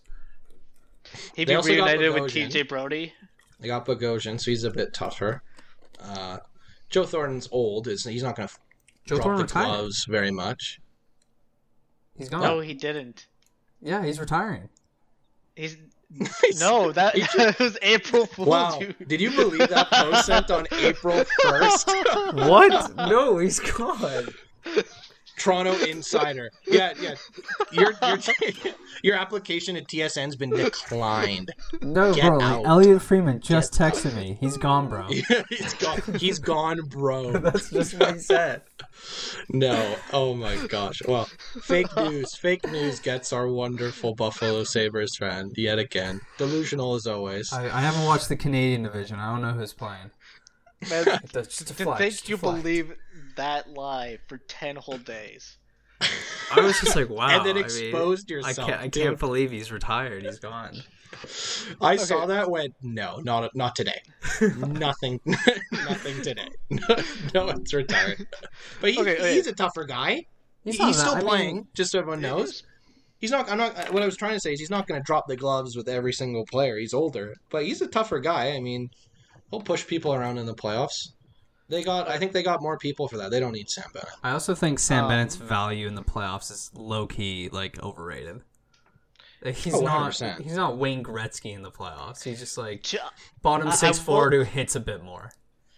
All right, my last point about Sam Bennett before I kind of want to talk about something else, but we say Sam Bennett's not like that. Sam Bennett was like what 0.7 points per game, which isn't great, but his line was him, Lucic, and Dubé in the playoffs, and that's what he did with those guys. So I mean, he he definitely steps it up in the playoffs. As he doubled his points per game with Lucic on his line. Not great, but I did want to ask the panel this do you think Dallas right now are buyers? Mm, I'm. I'm going to say not buyers or uh, sellers, just because Bishop's been out all year. Um, I they could trade people who are UFAs. I'm just going to double check on who those. Yeah, are. like Oleksiak But I don't is think one of the so. names I've seen thrown around a lot, and to me that makes sense. Uh, to me, I think that would make sense to go to Toronto, but everyone. Everyone's going to But Toronto. this it- was- so Yeah, Uh, you know, okay, I'm gonna say I'm gonna say conservative seller because they do have some older guys. They have two old guys who are UFAs at the end of this year. They're Or- 135, 133, uh, Cogliano. So uh, they they'll probably trade them for like bits and pieces. But uh, I actually I changed my mind good. on that. Um, Winnipeg, Winnipeg could be a good one for Oleksiak. You know, they Oh, we need, haven't they even need some talking about Winnipeg. right? That Yeah, their point. key thing, right? Um, defense, number Yeah. one. That's what they need. And uh, Oleksiak, he's you know I've watched him. He's a he's a tough guy to play against. He would be a great pickup for uh, even just for rental this year because he is a UFA. Um, I I think for sure that could be a good match. I don't know if Winnipeg will do that. I'm interested. I, I I'm very adamant that actually Dallas will not be sellers; they'll be buyers at this deadline. Really? Right now, they're only they're they're seven points out, but they have three games in hand. And Yeah. considering how far they were last year, Stanley Cup final, they definitely don't want to go into Feel a the pressure. rebuild or be selling guys. I think they're definitely going to be buyers, especially with like the money they've spent on guys like Seguin and Benn. Sure, they could they're just their gonna- time. I think they're just gonna stand pat. Like they realize this season's kind of been a wash. You know, you make it to the cup final, all your guys are beat up, and then right at the start of the year they get COVID, they're sick. Hintz has been playing hurt all year. You know, I think they just go, it's a screwed up year. Our guys are beat up. We're just gonna rest, and then next year we're gonna sign someone in free agency, and we're gonna make a full blown push. Bishop's been out all year too, right? Like if they make All the year. playoffs, I think they'll be happy, but I don't think they're gonna do anything to get there. now that I've now that I've taken like a much deeper look into it, uh, uh, just to entertain the idea, uh, just when you were talking about Philly at the start of the podcast, and you were saying, um, Austin, you were saying that like this might be their last chance, this might be their time. Yeah. Well, I, I think Connor was bringing that up just before also, but when I'm looking at some of their players, like this might and their team just in general, this might be their time. Like it might be the year they have to because pretty much everyone on this roster except a few players are over 30 or pretty close to 30 so in- including the goalies so this might be a year where um, dallas does feel that pressure but i'm still going to say seller i don't think they're going to make it Interesting. um, prove me wrong dallas prove me wrong After uh, James bringing up Winnipeg, that does remind me. You know, Winnipeg, they want to make a push. They have a great goalie. They have one of the best forwards in the game, but their defense sucks. They have great pieces. i wouldn't say sucks Yeah. Yeah. So about a year ago, apparently, according to an insider, that Winnipeg offered a trade to Buffalo, Nikolaj Ehlers for Rasmus Ristolainen, and Buffalo not- said no. Fools on buffalo the way he's been playing this year Yeah. he has more So points I than Kyle do Connor. wonder now that Buffalo is down and they're going to be selling. Does Winnipeg circle back to try to get Ristolainen or Montour? Ristolainen. I mean, if you look at their lines, uh, it'd be Tucker Poolman who they could pull out because Wrist, Ristolainen's right-handed, correct? Yeah, yeah, big Yeah, right shot defenseman. Exactly. So then they could do Morrissey and Ristolainen, and that's a lot better than Oh, Morrissey dude, Poolman. Morrissey and Ristolainen. Holy crap! I just I don't good. know what Winnipeg would give up. Definitely not Uh, Ehlers the way he's been playing this year. They're not going to give up Ehlers. 100% not Ehlers. Um, Scheifele, no. Kyle Connor, no. Stastny, probably not because he's a one-year rental, playing well in the second line. No point. Uh, Pierre-Luc Dubois, I don't think so. Copp's probably not enough. Uh, and then Wheeler's hurt right now, and they won't trade Wheeler. So Do you give away a draft pick and a prospect for for Line, or I mean for Ristolainen? I because it's Risto signed. Risto signed for a year after this, isn't he? Yeah, and he's a young right shot, physical. Although he's a UFA, right? Yeah. Mm. That that's something you have to be careful with Winnipeg. Is just when you're bringing players in, are they gonna want to re-sign at the end? We've seen it in the past. Paul Stastny got brought back, which was fantastic to see. But yeah, if if it, let's say they had a trade where they're not giving up big pieces, draft picks, and they can get Ristolainen back, I would want them to ha- still have that discussion with like, hey, uh, how would you feel about staying around here after? Because if they just lose him after giving up good draft picks and they don't win, it's going to look like a big fail on their part. But Winnipeg has no cap space. yeah, they have none. So they would have to give some money back. Yeah. And that that's the thing too is where uh, you could see Pro uh, or Prot, probably butchering his name. Uh, he makes a lot of money and doesn't produce very well and it's done at the end of the year. So maybe you throw him in and then some draft picks. The only But issue is if you're throwing in enough though. if you're throwing in a bum, like if you're like, please take Perreault, then you're gonna have to sweeten the pot a bit more too, right? Well, I mean, not e- I'm I'm to disagree and say not a bum because he's been playing third line this year and he's on the penalty kill. So then, if yes, he's overpaid. I'm just gonna he's overpaid, but for Winnipeg to then give him up completely, then they're gonna have to replace that third liner, which their third line's been pretty good this year, and then they're still gonna have to give more to see if they can even get the cap space to get Ristolainen, and then they might only have him for a year in like 20 games, not even, if he doesn't want to you stay. Said not Statsny, but Ristolainen only makes 5.4 million. Statsny Mhm. makes Makes 6.5, Yeah. And he was signed because they wanted to have Liney to have a good center, but they've traded Liney for Dubois, who's a center. He's been playing really well this year, though. So And I don't. I mean, obviously improving their defense helps, but this just back to the when you replace the third liner guy, then who do they put on the second line to replace him? I know Wheeler's out right now, but when he's back, that will help. But who do you replace on the I just second think when you look at their defense, it's just so poor that if they genuinely want to be considered contenders, they have to make a move. I, I don't Well, know if here's- Ristolainen's the move, but a move needs to be made. Well, here's another thing to consider too. There's a lot of defensemen going to the UFA market, and Might as well just the wait. playoffs are going to be weird. You're playing your own division for the first two rounds. I think with how Winnipeg's done against their own division, they might be like, okay, we're content. We can make a cup final, see how we stack up in a playoff series. Then we'll make a move. Let's yeah do nothing crazy and then use that six million that was on Stastny and uh, I believe it was like four point five or four point two five as well on pro. Take that, get a defenseman. I know it's hard to get UFAs in Winnipeg, but maybe that's, that's, another thing you got to think about. You gotta, you know, who's gonna want to go to Winnipeg? Exactly. But then So, at Yeah, that would point, you even want to go? Would Risto even want to go? Does he have a no trade? I he don't think he does, but if they went to Risto, like, hey, we're thinking about trading too, he just he already says yes. He's already, Yeah, true. He just wants to get out of Buffalo. He's, like, he's wait, this team jokes on you. wins." I've already sold my house. like, I, So- I Jokes on you don't already care. bought a place. Yeah. we brought up this idea earlier. Um, what do you guys think about Vince Dunn to Winnipeg? In RFA, Winnipeg gets control, and it makes more sense because you have the a better chance of signing him as opposed to an R a UFA.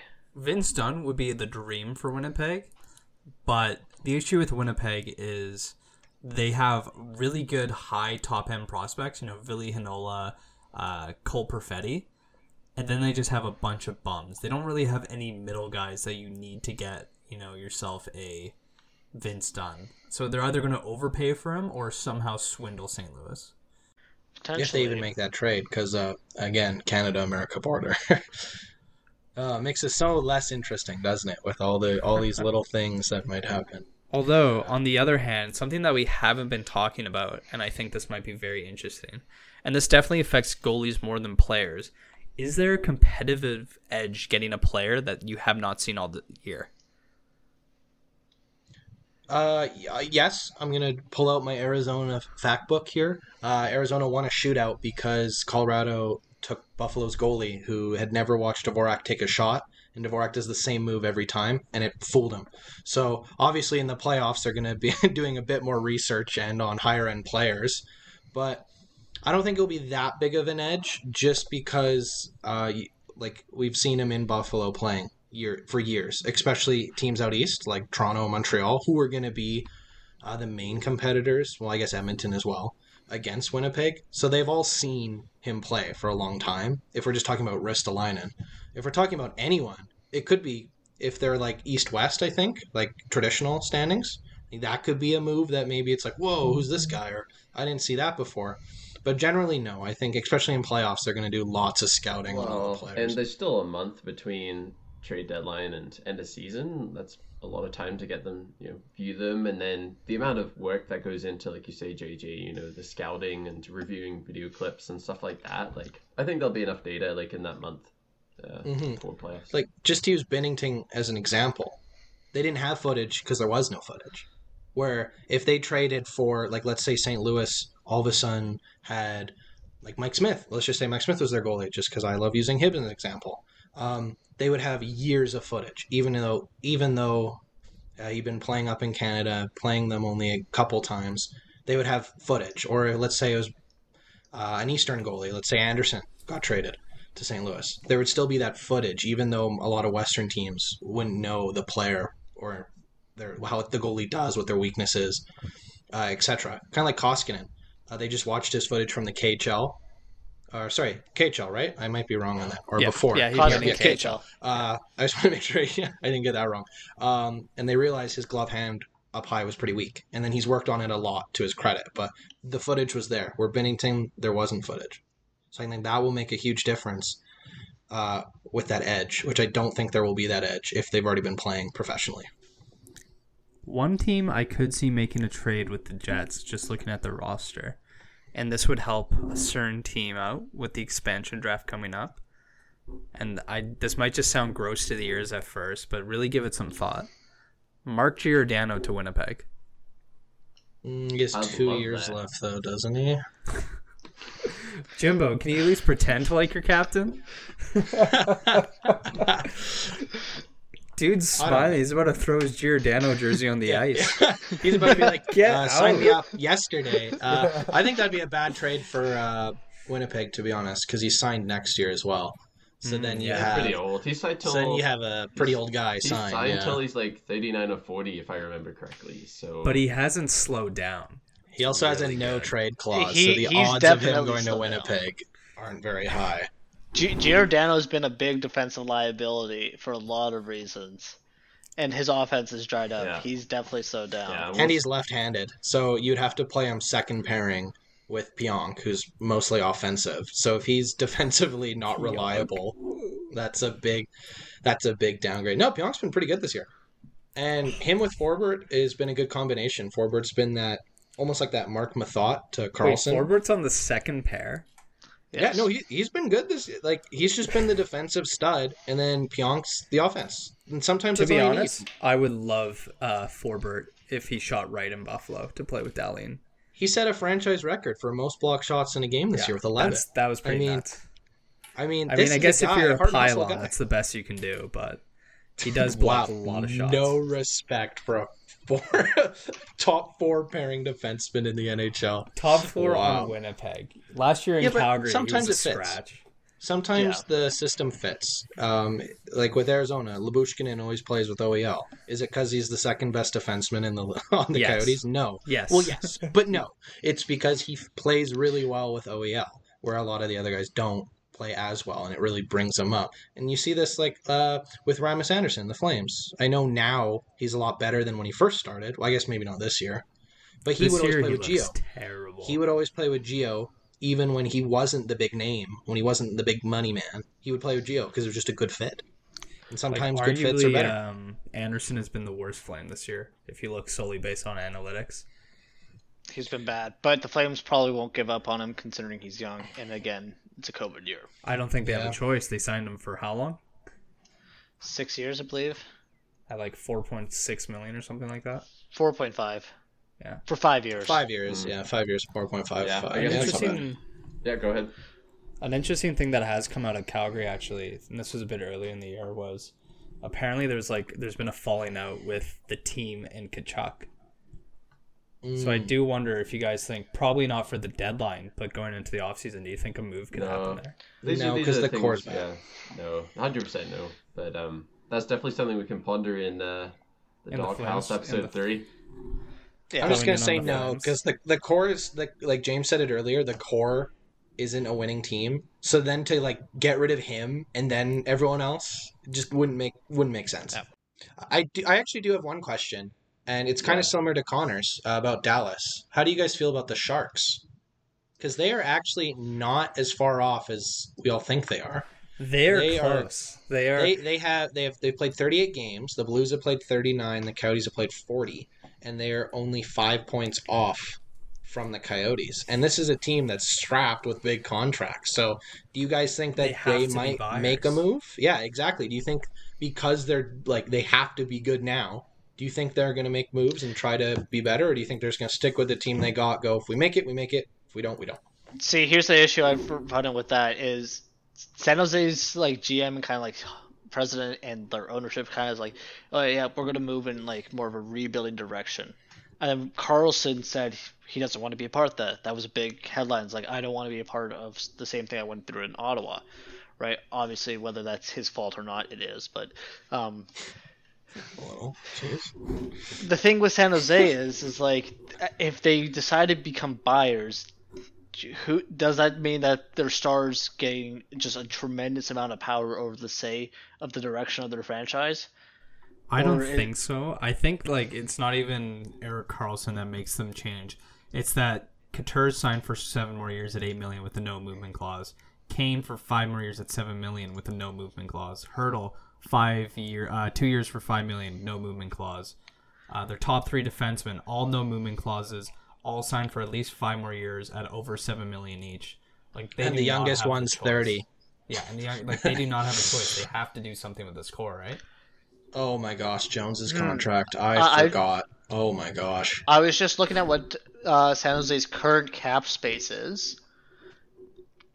Too Hear me out. Taylor Hall to San I was Jose. just about to say. Every team in the Taylor NHL. us- Hall. Taylor Hall. He's going. Buffalo wouldn't need to retain. San Jose could afford it. San Jose has about 8.8 million in cap space right now. I'm looking. They- I actually, funny enough, while you guys were talking, I pulled up their lines to see if Taylor Hall was a fit. It almost feels like the summer again, when we're like, which team's gonna sign Hall? Where would he be a fit? We're right back there. it's just a repeat. That's but what on that second Pendo Pierce. line, they have Rudolph Balcers playing on the left wing, and he's really been struggling. Like their left wing, besides Evander Kane's a really big drop. And tell me a line of Taylor Hall, Thomas Hertl, and Timo Meier wouldn't be sexy. That would, would be, be, pretty sexy.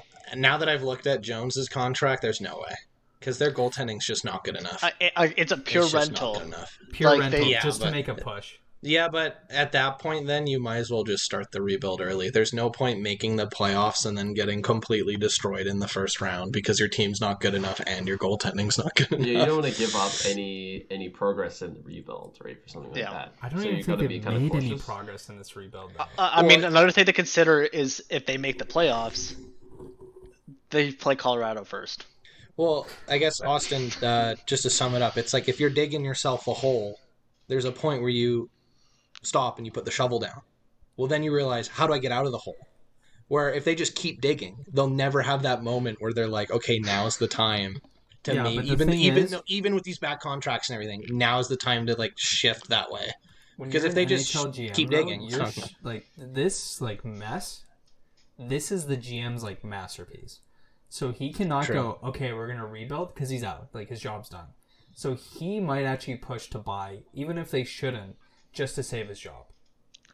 Right. Well, it's I like think how that'd be a every year decision. Pittsburgh made trades. They gave away their first round pick for the past like what five years just to try to win another cup. Yeah, but San Jose doesn't have Crosby and Malkin on their team. No, but they're they're trying to sell to the owners and their fans that Couture and Hertl can be that. But they're nowhere near. I mean, they don't have They're, three. they're nowhere near it. They have no, no, three center backs. absolutely. They have zero. But they have to make that sell, right? They have to go in. And so I I think think, there's I a agree with Connor though. on this one. I think I could see San Jose maybe I don't think they're going to be the ones who land them, but I can see them feeling the water for a Taylor Hall. So uh, another thing to consider, um, we mentioned this way earlier about Chicago weaponizing their cap space. There are three other teams that could weaponize their cap space. Uh, New Jersey, thirty-six million dollars current cap space. Los Angeles, thirty-three million current cap space. Detroit, thirty million in current cap space. If you need, like, if you are strapped for cash, you need to sign a big contract, or you need just like that rental, like Taylor Hall, but you can't afford eight million. Those teams could easily help mm-hmm. you out, even if it's just for the one year. I mean, LA too, like they've handled their rebuild so goddamn well. Like it's been insane how many picks and stuff they have. Yeah, they have been. And for them to even coop up more, it would be like this year's draft. They have their first, they have two seconds, two thirds, uh, and a fourth from Calgary. Like they're great at getting picks. They have one of the best prospect pools in the leagues. I can see them, you know, definitely getting in there. And so, almost interesting to build off Connor's point, and this might be crazy. Does LA help some teams in trade to, you know, get some things? You know, do they go to Toronto and go like, "Hey, for a second round pick, we'll take some cap from you so you can get that trade," and then do they take a run at Eichel? I just want to quickly add uh, Chicago doesn't have as much cap as we think because they have five players on LTIR and only one of them is not going to play again. So they don't have as much cap as we think. But they do want to weaponize whatever they have, but definitely Well, not as much as they. Think. I, they would have to be careful because if Toews comes back, that's 10.5 back. Uh, Shaw, 3.9. Zach Smith, that's only one year, but 3.25. I don't think 3.25. Shaw will come back, but yeah, definitely Toews is the one. Because wanna go for. Seabrook said he was done, right? I'm pretty sure Yeah, he said he was Seabrook done. retired. So that one's fine. Nylander doesn't even make a million. that's Seabrook fine. and Thorne retired together this year. Crazy. Uh, One, of- one of those, of course, is true. I'm going to repeat something that the Athletic recently wrote about Eichel and all the trade rumors about Eichel. If the Sabres trade Eichel, they push the rebuild back another five years, and it's true. You Yeah, this no, is this is a stellar player. You need him to make the playoffs. You don't want to set that record. It's not something that there's any pressure at all on Buffalo to do before the trade deadline. Like there Mhm. would be no reason for them to do it before Monday. Like why? He's signed. no, no, at least do it in the summer. Like there's zero reason for them to do it right now. I just think I'm just looking at their cap. I'm like, if there's only two teams in the league that have the assets to go after Eichel, and LA's one of them. And so Yeah, I wonder if they just they There'd go be no fuck point." it. We're gonna make a cup. We're gonna make a cup push this year. We're doing kind of good. Let's let's do it. Let's go all in. Be a bit late this year though, wouldn't it? Especially because he's hurt. How far out of a playoff spot are they right now? I'm pretty sure they're last. Or no, the Ducks are last. Because I thought they were Um, pretty close. Like Doughty was having a really good year. Um, Thirty let's six see. points. They're seventh in the division. No, they're second last. No. Oh my god, Doughty is signed for Uh, seven more years at 11 million. I mean, I mean, okay, they have two less points than the Sharks and the same amount of games played, but yeah. again, I don't think they're a winning team. There'd be no point. Trade all these prospects for Eichel just to push, who can't even play this year. Probably won't return this year. Not worth it. Well, I mean, You you have him for four more years. He's still signed, right? Yeah, but you like a player you'd have to probably give up to get a player like Eichel would be a guy like Byfield. Just from a marketing standpoint and for a development standpoint, that is incredibly risky. This guy is going to be a stud in the league, and he is perfect for like the LA Kings in so many categories. It really doesn't make any sense. It would be a Byfield plus trade. Like Yeah. I know um, this summer when the Rangers called Buffalo, they're like, "What's it going to cost for Eichel?" They said the first overall pick plus. So it would definitely be, you know, a trade of magnitude that we haven't seen in so long, which I kind of hope for, to be honest. Maybe not with Eichel, but you know, we don't get to see those fun trades anymore. You know, like what did we just see today?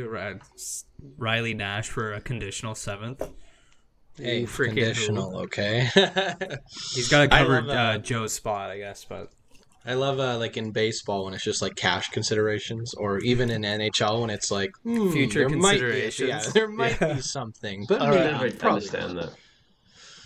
Um, Yeah, it's just I- I- teams shaking each other or scratching each other in the back when they need to. tap tap, yeah.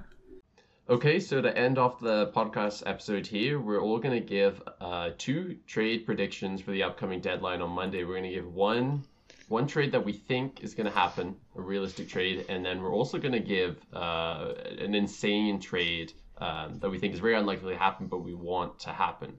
So, um, Austin, why don't we start with you? What are your trade predictions for this upcoming Monday? Okay, so I'm for my realistic one. I'm just gonna keep this very simple, you know, one that everyone's talking about, and I'm gonna say Taylor Hall is gonna go to Boston for a first round pick, and John Beecher, who's a prospect of Boston. I know they usually don't really care that much about their prospects. John Beecher, he's a big center who's pretty fast, but he doesn't have a lot of offensive upside. He reminds me a lot of Tage Thompson who Buffalo got in the Ryan O'Reilly trade. So I think he would just be a perfect little squeak in there. And then I believe that for our, you know, cap situation, we'll retain some on Hall, you know, just to make the numbers work. And yeah, I think that's going to be a very realistic trade that we're going to see come through. In terms of my crazy trade, I'm going to say that Rasmus Ristolainen, Taylor Hall, uh, Linus Ullmark and Sam Reinhart are going to go to Winnipeg for Cole Perfetti, Kyle Connor, two first round picks, and like salary retained on um, Kyle Connor for Kyle like I think like two years. Yeah. That's what I'm gonna say is my nutso trade. I think we're gonna do a full like swap of our first few lions, and then you're gonna put Reinhart with like Dubois and have Ullmark back up Hellebuyck. It's a I'll bit give out there, but I can I can see it. I'll give you one thing. That was a huge stretch. That was That pretty was insane. It's never going to happen, but. I mean, I know it's not going to happen in terms like you definitely got to work out some draft picks. You know, if I got a half hour, I could probably do the math and figure it out. But I definitely think it's going to be like a six man trade for sure. I don't know if that trade is like even with the draft picks, man. You got to think about the cap. That Well- that cap wise is just nuts. It's definitely going to be some numbers to crunch. But uh, the main pieces are Ristolainen for Kyle Connor. That's really what we're trying to. Fair to enough. here. That's that's pretty bold. Connor, what do you got? All right, so in terms of realistic trades, um, I've got James or no, sorry, Jonathan Bernier from Detroit going to Colorado for a third round pick. Oh, I didn't even think of that. That's That's great. a Um, very, very reasonable one. It's a rental. It's an older, established goalie. Colorado needs backup, and honestly, like a third round pick for Bernier, who's a guy that might walk after posting up a 9-10 save percentage for Detroit. You- You got nothing to lose if you're Detroit, honestly, and that gives Colorado some goaltending depth that they would love to see.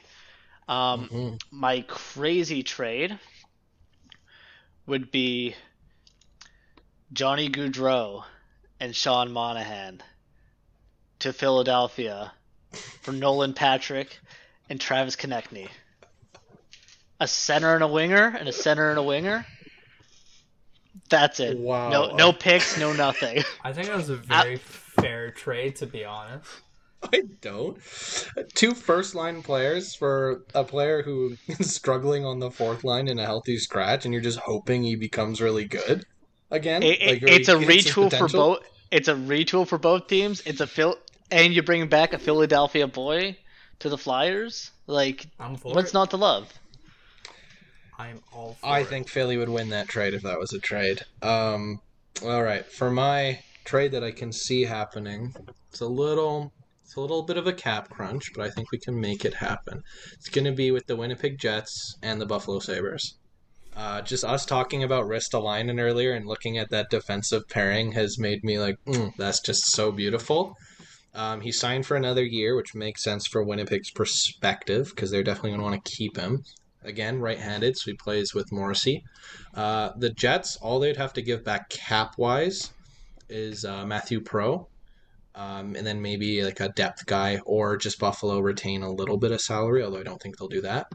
Uh, then that trade ma- ma- makes sense cap-wise. Uh, value, obviously, Buffalo's still losing this trade, so I would say that Winnipeg throw in a first because I think they think they're going to be a competitive playoff team, especially with this move and uh, maybe a second or conditional second slash third. Uh, so that's my trade that I want to see happen slash think could happen. I know it's a bit of a reach, uh, but my other one that I want to see happen isn't this big, isn't that big of a reach. So I think I even out in the end. And it's Taylor Hall, so Buffalo again, uh, going to Colorado for Brandon Saad. If Buffalo retain 50% of the salary, it makes sense cap wise. All Colorado has to do then is throw in their first because they know they're going to be a good team. They know they don't need a prospect right now desperately. And then they can even throw in a third uh, that can be conditional that turns into a second in 2023 because that's when they have their next second if they need to.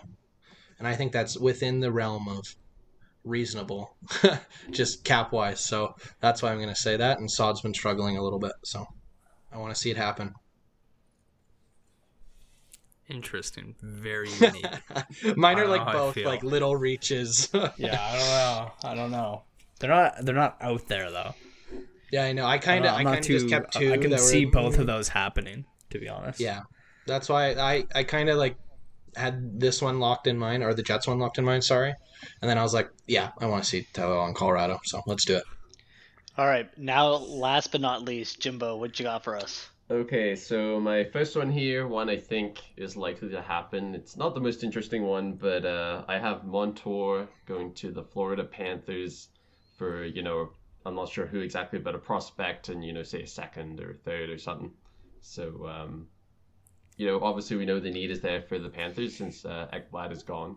So I like that. I like that um, a Yeah, lot. bolster the D. Yeah, that's my reasonable one, and my exciting one would be a real headliner, I think. So, Taylor Hall, but where does he go? Edmonton Oilers for Oh Ryan gosh, look- Nugent Hopkins and a second. Whoa. So they just they bring back Taylor Hall. They just go heck it Yeah. first line. That's all. Actually, I guess what they could do is McDavid David Hall, Draisaitl drops back down a second line center. They then that could that could make sense actually. even better, Nuge they might do not even the resign. they do the yield Taylor Hall for Nugent Hopkins. The trade is one for one. They could, but there'd be a cap issue. Oh, you know. Well, no, well they could retain. Retaining some salary. retain. yeah, retain retain So, some salary. One for one, one for one, but um, I feel like I mean, I'll take a Buffalo second. would want a just a little bit of a sweetener to that, in my opinion. But Oh, They would have the to make sure that Nuge signs though, because he's a UFA. So that would be the biggest and they're, thing. they're both UFAs.